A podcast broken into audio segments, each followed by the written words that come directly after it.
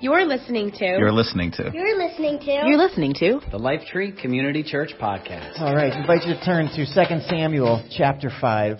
2 Samuel chapter 5, and we're going to continue to uh, talk about David. We've been talking about David for the last few weeks, and if you've not been here, don't worry about it. I'm going to catch you up. You're not missing a whole lot. If you'd like to listen, you can go online and listen. We do record them. Uh, if you need a good nap, you can listen to them. They'll put you like right to sleep. It's great, you know, if you're like struggling to sleep at night. Uh, you don't need to go to your doctor. Just put on the podcast. It'll put you right out. Um, some of you, it will happen now. Some of you will just be delayed. But either way, it's my gift to you. Um, especially like on a Sunday. There's just something about Sundays make you tired, right? You just sleep better on Sundays. I don't know. Anybody Sunday afternoon naps like part of your rhythm? Like, man, it's like I just can't stay awake. I don't know what it is. I just want to sleep on Sundays. Anyway, um, so David, David was again a remarkable person, stood out in history, right? Just this this character that jumps off the pages of Scripture, and it's is not like anybody else that we read about. Um, he was called a man after God's own heart, which is uh, our, the title of our series, "A Heart After His." A man after God's own heart. And it was so interesting because God said this about David. So God said, David, he has a heart like mine. So God's pointing it out. It must be true. And uh, the first week we talked about the context of David's life, how he, it said he fulfilled the purposes of God in his generation. Right? And in that lineage we read, right, there's like 42 generations. David's just one name. But his name stands out. It says when Jesus was called the son of David, even though there's many other names in that list just something about David. He was just a name in history, but he was very humble in that he, he knew he was a, a name, just a name, but he fulfilled the purposes of God in his generation. He did what he was sent to do, and then he was a, a shepherd boy early on, right? And uh, he's anointed king. This guy sitting out there with the sheep, and then this guy comes along and says, "Hey, you're going to be the next king," and he's like, "Cool." I'm gonna be the next king. He's got you know seven older brothers, and he's like, "I'm gonna be the next king. This is great." And then uh, he goes back to the sheep, and he's waiting, and he's waiting, and it's 15, maybe 20 years later when he actually becomes king. But he never gives up on that dream. And we talked about how his heart is, is hopeful. God never gives up on us. He's got this hopeful heart. David had a hopeful heart. And then the famous story of David and Goliath, right? You know, a little guy beats the big guy, you know. Like if the Knicks ever win a game this year, ever, it will be David versus Goliath because they're so bad. They might they might go over the season. It's really atrocious. Hard to watch, really is. Um, and so David's walking out there, and Goliath is big, and, and David just, it says he runs at him. He runs at him. Like, who does that? Who runs it like people that are supposed to destroy you and want to kill you and are threatening to, you know, dismember you? And David runs at him and defeats him because David was fearless. He, remember, fear and faith have the same definition. It's the belief that what hasn't happened yet will. So faith is the belief that was, what hasn't happened yet will, and fear is the belief that what hasn't happened yet will. Same definition. The only difference is who your trust is in. Right? Fear is faith in the enemy. Right? David had trust in God. And he says, I believe in a God that's bigger than my enemy. So I'm fearless and I'm running at him. And David wins. Hard after God believes anything is possible. And then, then he goes from there back to the sheep. But then Saul, who is the king at the time, even though David's anointed to be the next king, Saul is the king, and Saul's just not he's just he he blew it. He he's just not doing well, and he starts having mental issues. And it says he's struggling, and he was tormented in his mind. And David comes along, and just so happens that David can play a harp, and he learned to play music when he's out there. Because what else are you going to do with a bunch of sheep? So he's got a harp, he's got a guitar player, as Nick said. And it just proves that God loves guitar players, and David you know is playing music, and it's played such music that it soothed and brought calmness to Saul's spirit. See, David had a heart of compassion. It wasn't just for him; he cared about others.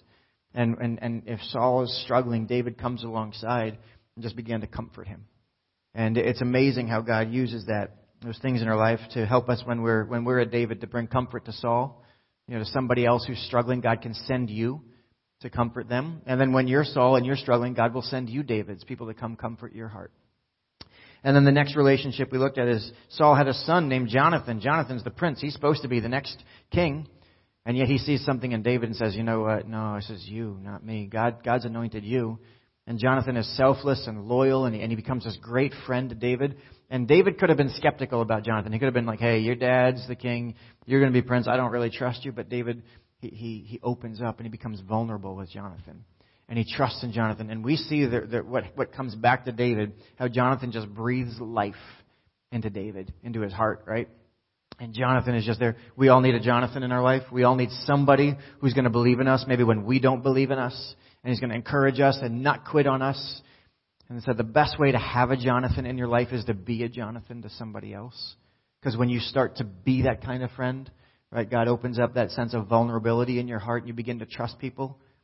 And you open up the possibility for that to come back to you. And then Saul just says, you know what, Jonathan, you're being a punk. You should be the next king. Why are you not even trying? David's a threat. I'm going to start, I want to kill him. So Saul, the king, now David's the one who is comforting him. He's done nothing but help him and Saul's like, I'm going to kill him. And he starts to just send people out to try and hunt David down. And David's on the run and he's in caves. He's hiding in, in, in the wilderness. He's trying to hide from Saul. Right? And he's just out there. And there's this moment where David is in a cave and Saul just so happens to walk into that cave. Right? So he's got to, got to do some business in there and he's going to the bathroom and, and David's in the back with 600 men who are like, um, there's your chance. Kill him. Kill him, kill him. He don't even know we're in here. He's just He's just, we get, we get, and David doesn't do it. David says, you know what? If God wants me to be king, he's going to have to do it his way. Because I'm not, I'm not going to be the one to strike down the Lord's anointed. I'm not touching him. And in that cave, we see that David's heart was true. It refused, right? It refused to, to violate his values. He says, I'm going to stand strong here. I'm not going to do, take matters into my own hands. And his integrity showed through in a moment of testing. And now we come to, so that's happened, and then after, and then Saul walks out and, and David says, hey, just so you know, I'm not trying to kill you because I could have. And Saul's like, David, you're a better man than me. You're surely going to be king one day. And Saul goes back to the, to the palace and David goes back to the wilderness for more waiting. It's just seriously waiting and waiting. He's a shepherd and he's waiting and he kills Goliath and then he's waiting and then he's comforting Saul and then he's waiting and then he's on the run and then he's waiting and he saves Saul's life and he still waiting. So now Saul's in the palace and David's just, it says he continues to be out in the wilderness. And you can read the story if you like. I'm not going to get into it because it's, it's quite long, but there's a long time for David where he's just continuing to be on the run and Saul says, you're going to be king. I'm going to stop hunting you. But he, he changes his mind. Right? And he, he starts hunting David again. He starts hunting David again. And, and several times David, there's another time where David says, you know, I, I was next to you again. I could have killed you again. I'm just not doing it. God actually put Saul in David's hands. And once again, David says, I refuse. I'm not going to do it. You know, he's got a spear. He's standing over Saul. Saul's sleeping. Not going to do it. And he walks away and he says, Seriously, stop chasing me. I'm not trying to kill you. So there's this torment, and David even goes to, even joins the Philistine army, the, the, the one that Goliath was from. David joins them. He's just trying to hide and he's trying to blend in. And they're like, isn't, isn't this the guy that used to kill us? And they're like, yeah, but I think he's on our side now. And David's like, yeah, yeah, I'm on your side now. And while they don't, while they, while they're going to war, he's actually going out like you know, raiding all their towns and like they don't even know it. It's, it's this crazy story. And time just keeps ticking and it just seems like nothing's happening different for David. But one day, there's a battle. David's not there and there's a battle with Saul and Jonathan and they're fighting and, and Saul's killed in battle. The king, he's killed in battle. And in that same exact battle, his son Jonathan dies as well. It's, it's, it's, a, it's a poignant day in Israel's history. The first king of Israel is dead. Jonathan is dead, and, and David, a messenger comes and tells David the news. Saul is dead, and so is Jonathan. David has been anointed king. Remember, you, we've just painted this picture, right? He's been waiting and waiting and waiting and waiting, and now the, the, the man who was trying to kill him, the man that's in his way, is now dead. And David grieves. He grieves. He actually writes a song. You can read it. He writes a song of lament for both Saul and Jonathan for what could have been, for what should have been, for how that should have gone. And his heart broke for them. It was not a happy day for David. It wasn't like, a, finally I get to be king. It wasn't like that. It was this day of deep, deep pain. For the king is dead. And then the people of Judah, which is the southern part of Israel, anoint David king. They're like, okay, he's gone, so you should be king now. And there's two parts of, of, of, the nation of Israel. The northern part, which is called Israel, the southern part, which is Judah. They're, they're kind of this one, one nation, but they split. The northern part anoints Saul's other son. His name is Ishbosheth. Again, if you're looking for baby names. Ishbosheth. Okay, you can think about that. You can call him Ish, you can call him Bo, you can call him Sheth.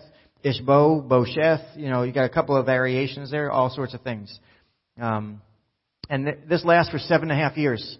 And there's hostility between the two kingdoms. Because one's like, yeah, David's the man now, and the other one's like, no, Saul's son is the man now. And they're, for the, this, this kingdom is kind of divided. We're going to pick it up in 2 Samuel chapter 3. I'm just going to read one verse and we'll get to 5. So if you're there, it's okay. It'll be on the screen. It's first, 2 Samuel chapter 3 verse 1 says, That was the beginning of a long war between those who were loyal to Saul and those loyal to David. Right? And it says, as time passed, David became stronger and stronger while Saul's dynasty became weaker and weaker. See, that's the story here. They're splitting, but when something is inevitable, you start to see it happening. People try and deny it, but you can see it happening. And David is getting stronger and stronger. And there's all sorts of insurgencies and revolts and plots that are happening during the seven and a half years. And eventually what happens is that Ishbosheth, the son of Saul, the king of the northern kingdom, he's murdered. People rise up and they, and they kill him. And we're going to pick up the story because they now, once he's killed, then the people come to David the king of the southern, and we're going to pick that up in 2 Samuel chapter 5, verse 1. It says, Then all the tribes of Israel, the northern kingdom, went to David at Hebron, which is in the southern part, and they say to him, We're your own, listen, we're family, we're your own flesh and blood. In the past, when Saul was our king, you were the one who really led the forces of Israel. We all know that. See, it's amazing how their tone changes now that their king is dead. Oh, you know, yeah, you were always really the king. Right? Yeah. Mm-hmm. Thanks for saying it now. And the Lord told you, you will be the shepherd of my people Israel. You will be Israel's leader. Well, where were you back then? Verse 3. So there at Hebron, King David made a covenant before the Lord with all the elders of Israel, and they anointed him king of Israel. David was 30 years old when he began to reign, and he reigned 40 years in all. Verse 5 He had reigned over Judah from Hebron for seven years and six months and from Jerusalem he reigned over all Israel and Judah for 33 years. I tell you, this was a long time coming. David is finally king over all of Israel. Finally king. This was a long time coming. Scripture says that hope deferred makes the heart sick. Right? You ever have something that you're like hoping for and you're just waiting and waiting? Some of you right now, you're waiting for something. You're hoping for a better day, something in, in your personal life or in your business or something to happen or something to change, and you're waiting and you're waiting and you're waiting and you're waiting. And when that day comes, uh oh, it's good. It's gonna be good. Like like we're like Eagles fans. Like what you know, I know it's such a long wait, and you finally won a Super Bowl. Congratulations. Right? But like, how did that feel, right? You're still, you're still flying high, right? You're still saying your team's terrible, you lost the Cowboys, I'm sorry. But you're still flying off that one because hope deferred makes the heart sick, but desire realized is sweet to the soul. Other translations say it's a tree of life. Right? There's just that sense of, ah, oh, finally. I imagine this was a sacred day for David. It's the day God's promise to him almost two decades earlier is fulfilled. Think about that moment the moment where they say King David. Not, right? You're not hearing shepherd boy David. Not, you know, cheese and bread runner David. Not, you know, harp player David. Not on the run David. Not in caves outcast, you know, accused David. No, King David. There's something to that day. I can imagine inside David, it was probably incredibly emotional all those years in caves, all those years on the run, all those years. And now we acknowledge that God has put you in this place. You are the king. The promises of God never fail. If you're waiting, I just want to encourage you. God is never a day late.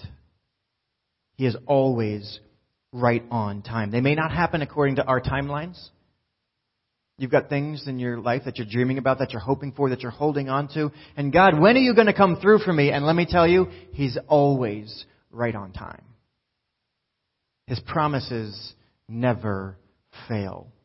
They just don't happen according to our timelines. David is crowned king.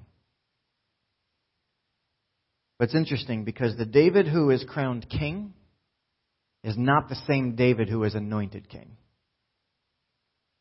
Not even close. See, the David who was anointed king was just a boy. He spent his time out in the wilderness with sheep. The biggest thing he'd ever fought were, you know, bears and, and lions and things, right? He, he was just a kid. The youngest brother. You know, he didn't have this wealth of life experience. He just knew, he knew dirt, he knew slingshots and rocks. Like that's what David knew. He was just a boy. But this David, this was an entirely different David now that is crowned king. See, this David had learned humility while spending all those years in the wilderness and anointed king. When you're anointed king and you're waiting, you learn maybe I'm not as important as I think I am. Maybe it's not just about me. Right? He had learned humility, it had been crushed out of him. He'd learned the power of hope. As day after day after day, he'd constantly reminded himself, God said, can't give up on this. God said, he had learned how, how hope actually brings you through when you're struggling. You know, you can't do anything without hope. If we don't have hope, it's over. We need hope. There's something about hope, and David had learned that. He had learned to be fearless as each enemy that threatened him was defeated by the Lord who fights for me. Goliath comes at him, hey, guess what? God fights for me, defeats him. Saul comes at him, guess what? God fights for me and has protected me. Over and over again, David sees how God is fighting for him, and he begins to develop this just continually a fearless heart. He had learned compassion as he watched King Saul suffer with paranoia and depression, and he continued to let that compassion be, be firmed in his heart. Right? Every opportunity he has to kill Saul and he doesn't do it, it's another opportunity to, let that compassion really be proven in his heart, to take root in his heart. I could, but I won't because I care about him more than I care about me. He learned the need for vulnerability as Jonathan stood by his side. His heart had been tested and proven true in caves when there are men saying, kill him now, kill him now, kill him now. He chose not to take the throne by force. David was a much different man who was crowned king than was anointed king. God is more concerned with who we are becoming than with what we are doing. God is more concerned with who you are becoming than with what you are doing with your life. We measure so much of our life by what we do. God cares about who we are. David was not ready to be king when he was anointed. But all that stuff in the, in the process of becoming, God said, now you're ready. Now you're ready. We spend so much time paying attention to the product of our hands when God has his eyes set on our heart. We talk about root to fruit. Our roots Right? The roots of a tree are what produce the fruit. Right? If you've got trees there right now, I mean, the wind's blowing, the trees, that what keeps them healthy, what keeps them growing, what keeps them upright is the roots. Right? Your roots are your faith, it's your heart, it's who you are, it's what's at your foundation, and that will determine the produce. We get so focused on what's going out of us that we pay no attention to what's going on inside of us. Our hands can easily do things that hide what is in our heart. Jesus is very clear. He says, listen, there are those who are going to say, hey God, look what I did for you. And he's going to say, Get away from me. I don't even know you. You did stuff, but your heart was far from me. You honor me with your words, but your hearts, they're nowhere near me. It's all about the heart. Our hearts matter more, which is why it's so significant that God called David a man after his own heart. See, God spent years and years and years forming David's heart in preparation for what he was going to do. We think we're ready now, and God's going, man, you don't understand. It's going to be decades. now, don't worry. Don't lose hope. God is always right on time. But He's more concerned with who you are becoming than with what you're doing. God, I want to do great things for you. And God's like, listen, I got that covered. I, I, can, I can do what I need to. I'm more concerned with who you're becoming in the process. Young David was ready to be anointed king, but he was not ready to be king. David was now the man that could lead the people of Israel because God had formed his heart. And let me tell you, lead, he did. David led. Right? He led the armies of Israel against enemies one battle at a time. He was like, man, David was a force. When you read through the battles, he went here, oh, and they won. Then he went there, oh, and they won. And they went there, and they won. And there, and they, he just knocking them off. David was a warrior. He knew how to win battles. We're going to pick it up in verse 10. i read this. It says, And David became more and more powerful because the Lord of heaven's armies was with him. Do you think that would make anybody powerful? Like how, how you know, listen, if you had the Lord of heaven's armies fighting for you, yeah, listen, my fantasy team would be unbeatable if I had the Lord of Heaven's armies fighting for me. Seriously. Like the Knicks could use like just one member of the Lord of Heaven's armies with them. Then King Hiram of Tyre sent messages to David, along with cedar and timber and carpenters and stonemasons, and they built David a palace. We'll come back to that in a moment. And, and then verse 12. And David realized that the Lord had confirmed him as king over Israel and had blessed his kingdom for the sake of his people, Israel. David became more and more powerful, and God was the one making him that way. David got more and more powerful. He's king, and now he's just getting more and more powerful as king, and God is behind it. Abraham Lincoln said, Nearly all men can stand adversity. But if you want to test a man's character, give him power. If you want to test a man's character, give him power. Throughout history, the story has been told of what people who have no character have done when they've received power. That, do, I, do I need to list examples of you of people with power who have no character? Is that a good equation? Does it end well? No character plus power. How does that end? It ends poorly. It ends in destruction. It ends in hurt and pain. The story has been told over and over again. If you think about the greatest evils and tragedies in our world, they are inevitably the result of people who were given power who had not the character to sustain it. Almost every major tragedy in our world done by people was power without character. It's been tragic. David was incredibly successful as king. He kept winning battle after power, battle after battle. I mean, he's got power oozing out of him. God is with him. So much so that other kings are like, dude, can I build you a palace? I want to build you a, another king sends David wood and says, I'm going to build you a palace. Like, you know you're killing it when other kings are like, hey, have a palace. I'm going to just throw you a palace over here. Like, hey, I'm on your side. You're so good. Here's a castle. Don't kill me. Like, I'm a king. You're a king, but like, I'm going to give you a palace because that's how good of a king you are. Right? People, David was just oozing with power and people were throwing stuff at him. Throwing stuff at him. How easy could it have been for David to let that power go to his head? I got the Lord of Heaven's armies on my side. I got kings building castles for me. Like, I suffered for this. I, be, I deserve this. I belong here. It's been a long time coming. I went through pain. It's my time now. I'm going to treat myself. I'm going to treat myself. I'm pretty awesome. Let me ask you, what would you do if you were king? Right? If you had been through what David had been through, if you had had kings chasing you, you'd lived in caves. Guess what? I'm building the softest bed. I was sleeping on caves for time. For years I was sleeping in caves. I'm, I'm, I'm going to live good life now. I'm going to make up for lost time. I've been waiting to be king for, for years and years and years. I'm going to make this count. People are going to know that I'm king. So many times this story has played out, and the sentence reads like, reads like this. And the king realized that he had great power and used it to build an even bigger kingdom for himself. The king realized that God had given him power, so he used that power to benefit himself. Over and over and over again, we can read that story. And if David had done that, if this story had played out that way, there are other places in scripture, and we will read about it two generations from now. Two generations following David where it says a king, when he was firmly established in the kingdom, he turned away from the Lord. When you get power, he said, thanks God, I'll take it from here.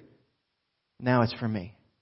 We could have read that and we would not have blamed David because it's human. It's natural to want to, to deserve things for ourselves.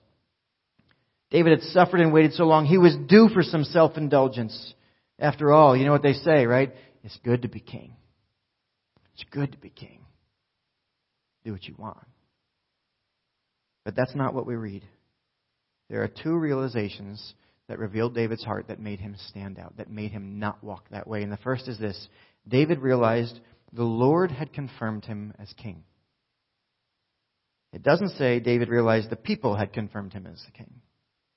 So David realized the Lord had confirmed him as king. See, people can call you king, but it doesn't matter what the people say. It means nothing if that's not who God says you are. You are not who others say you are. Life is not a popularity contest. It doesn't matter how popular you are. David understood that being a king was not political. This was not about winning the people's hearts. Because if you think that, you lead differently. If you think it's a popularity contest, you play to the people. But if you derive your identity from others, right? Oh, it's, it's dangerous. You do everything you can to gain their approval, to prove that you belong here as the king. You're constantly worried about if the people think that you belong in the castle. David says, listen, God confirmed me as king. I don't need people to affirm my calling. My identity is found in God alone. He said I'm king. And I'm not king because I'm popular. I'm not king because I'm smart. I'm not king because I'm special. I'm not king because I'm strong. I'm king because God has chosen me to be here. That's again the humble heart. I'm king because God has put me here, not because I deserve it. God has spoken and placed me where I am. The God who is supreme over all has decided that I belong here. It's an unshakable identity. I'm here because I belong here, not because I'm good enough or I deserve it, but because God's chosen it in His wisdom and His sovereignty. So then the question becomes, why? Why does God want me to be king? Of all the people in the kingdom, God chose me. Why? Why did God put me here? Second realization, the second aha moment, he realized God had made him king for the sake of the people. For the sake of the people. See, David was king for all the people who weren't king. He became king for all the people who weren't king. Power is meant to be leveraged on behalf of those who don't have any. We leverage power for those who don't have power. Our world messes this up so often. We think we have power so that we can flex, to show everybody what I can do, to impress, to prove. Power is meant for me to show off. Check me out. Look at me. Check out the name on the back of the jersey. It's all about me. Look at my power. I want to be on the cover of the magazine. I want my name. I want the recognition. I want the awards. I want the corner office. I want the bigger house. I want this. I want that to prove how powerful I am, how impressive I am because this is a popularity contest. And David understood it's completely backwards. Power is meant to be used for those who don't have any. Sounds a lot like Jesus. He said he had all the power. He told Caesar, listen, you got no power over me. He's standing before Caesar, and Caesar's like, hey, you know, come on here. And, and Jesus says, listen, you'd have no power over me. I can call down armies of angels right now. You don't have any power. I have all power. God has given me everything. And Jesus said, Yet I did not come to be served, but to serve. I have all the power. And I'm telling you, that's not how power is used. That's not what it's for. That's an abuse of power. And it's possible, and it happens so often. Power is abused every single moment of every single day in our world because people are broken. Yet David showed us what a heart after God's is like. David used his power to benefit the people, and that's where we come today to this. A heart after his is selfless. A heart after God's is selfless. It cares not for self. Philippians chapter 2 says, You must have the same attitude that Christ Jesus had. Though he was God, he didn't think equality with God as something to cling to. Instead, he gave up his divine privileges. He gave up his power. He gave up this stuff. He took the humble position of a slave. He was born as a human. This is a divine God. He was like, like better than Thor right? He, he had he had all the hammers. He could do anything. And he said, "I'm going to come down and be like you. I'm going to give up my power to serve people." He appeared in human form. He humbled himself. Know, being God, he died a criminal's death on a cross. See, the opposite of a selfless heart is an entitled heart. It's for me. It's for me. I deserve to leverage power for myself. You know who we call that? We call that Saul what Saul was all about. Power is for me. I'm going to cling to power. I'm going to pre- preserve power. I'm going to fight for power. Everything is about a threat to me. It's all about me, me, me. And David said, I'm responsible to leverage power for others. I need to be selfless. God uses his power to bless us. Psalm 23. Been reading it almost every week. Written by David. In those caves. This is what he learned. He says this The Lord is my shepherd. I have all that I need. He lets me rest in green meadows. He leads me beside. Okay, who's got the power to do this? God. And what does he do? He says, With my power, I'm going to give it to you so that you can rest. He uses his power because I can rest because God's got me. Because I know the power of Almighty God is fighting for me. I don't have to cling to power. I can rest. Because He's using His power for my good. He lets me rest. He leads me beside peaceful streams. He renews my strength. He guides me along right paths, bringing honor. Listen, how much of this is for God and how much this is for us? He's doing good for you. For you. Leveraging power to do good for you. Bringing honor to His name. Even when I walk through the darkest valley, I will not be afraid, for you are close beside me. Your power is close beside me. Your rod and your staff. Listen, the rod and staff, those aren't like just walking sticks. For a shepherd, that's his weapon. God's, God carries a big stick. He says, I'm walking with you. Go ahead, mess with him. See what happens. I got you. They protect and they comfort me. You prepare a feast for me in the presence of my. God's got all the food. He prepares. He hosts. He spreads the table. I cannot wait to eat in heaven. The donuts are going to be so good. Those donuts were good, as you guys brought the other day, but I mean, these donuts are going to be like heavenly donuts. You prepare a feast for me in the presence of my enemies. You honor me by anointing my head with oil. Who's got the power to anoint? God does.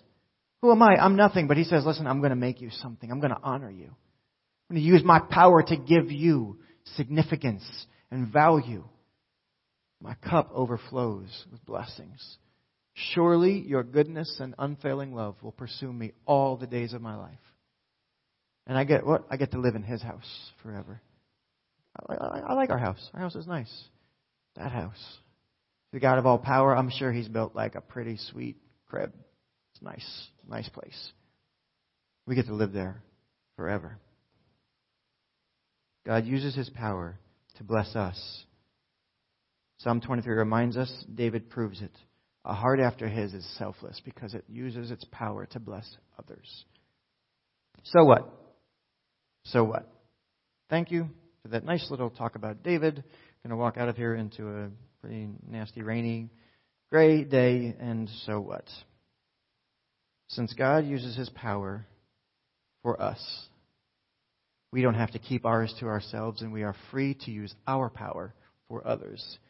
So, the question I have for you today, and only you can answer this, I can ask it, I cannot answer it for you.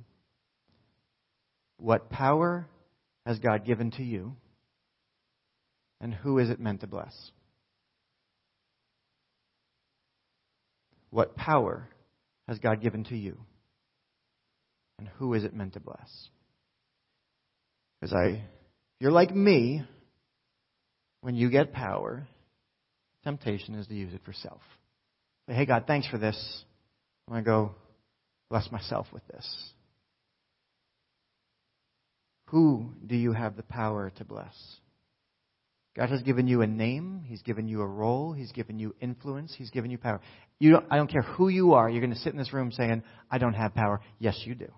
Everybody in this room has been given power. You've been given influence. You may be called mom. You may be called dad. You may be called brother. You may be called sister. You may be called friend. You may be called CEO. You may be called captain of the kickball team. It doesn't really matter. You have power. Somewhere you have power that comes from God. And He has all power and He chooses to entrust it to us. God gives us power. I think the measure to which God gives us power often has to do with what we know to do with it. God said, I'm going to anoint you, David King, I want to, but you're not ready to handle that kind of power yet. Because you're not who you need to be yet to wield it. The more power you have, the more responsibility that you carry. Great weight. What power do you have, and who does it have the potential to bless? A heart like his This week, here's what an action step, an X factor. One thing you can do every day. At the end of each day, how about at the end of each day, you make a list of all the people that you were able to bless with your power? They don't need to know it, but at the end of every day, say, I was able to bless these people with my power today, with what God has given to me. With maybe you're just, it could be, I had the power to open a door to serve somebody. I had the power to care for somebody. I had the power to listen to somebody today, to bring them comfort. I had the power to help somebody with this. I had the power to stop what I was doing and help them with that today. And I did it. You have power all throughout your day. I had power to be kind to somebody. I had the power to be thoughtful, to write a letter, to encourage, to lift up. Right? Who did you bless today? How much good can God do through you because you're willing to leverage your power for others? Think about it. How much good could God do through you because of your willingness to leverage your power for others? Last, last thought, and the team can come on up. Selfless hearts produce selfless kings. And selfless kings bless nations. Read that again.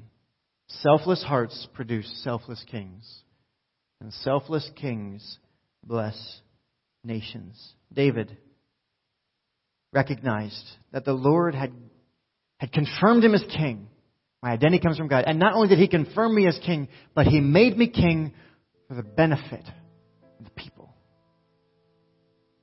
And David became a blessing to a nation. What can God use you to bless? Who can God use you to bless? It starts with your heart. It's not about your hands. It's not about how good you are, how smart you are. It's not about, you know, how powerful you are. It's not about anything like that. It's about are you willing to let God use you to bless others? What kind of blessing can you be to your family? If you used the power that you have in your family just to be a blessing at home?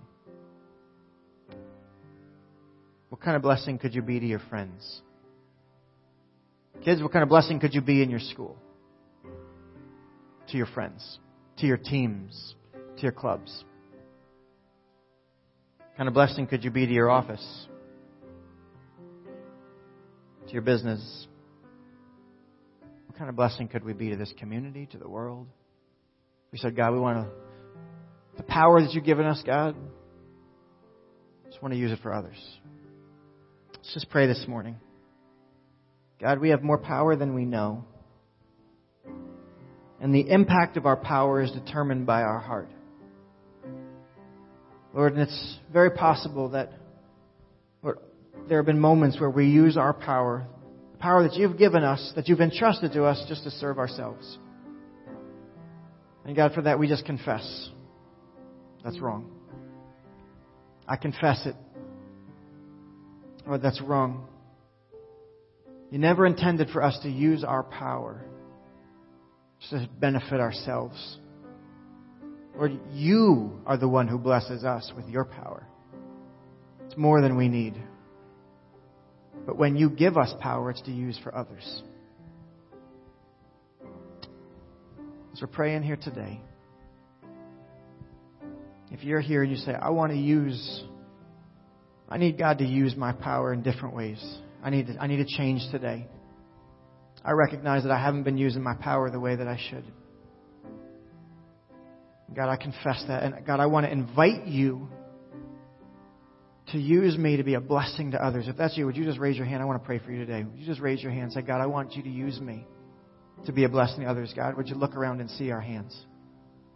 God, would you see our hands and look down?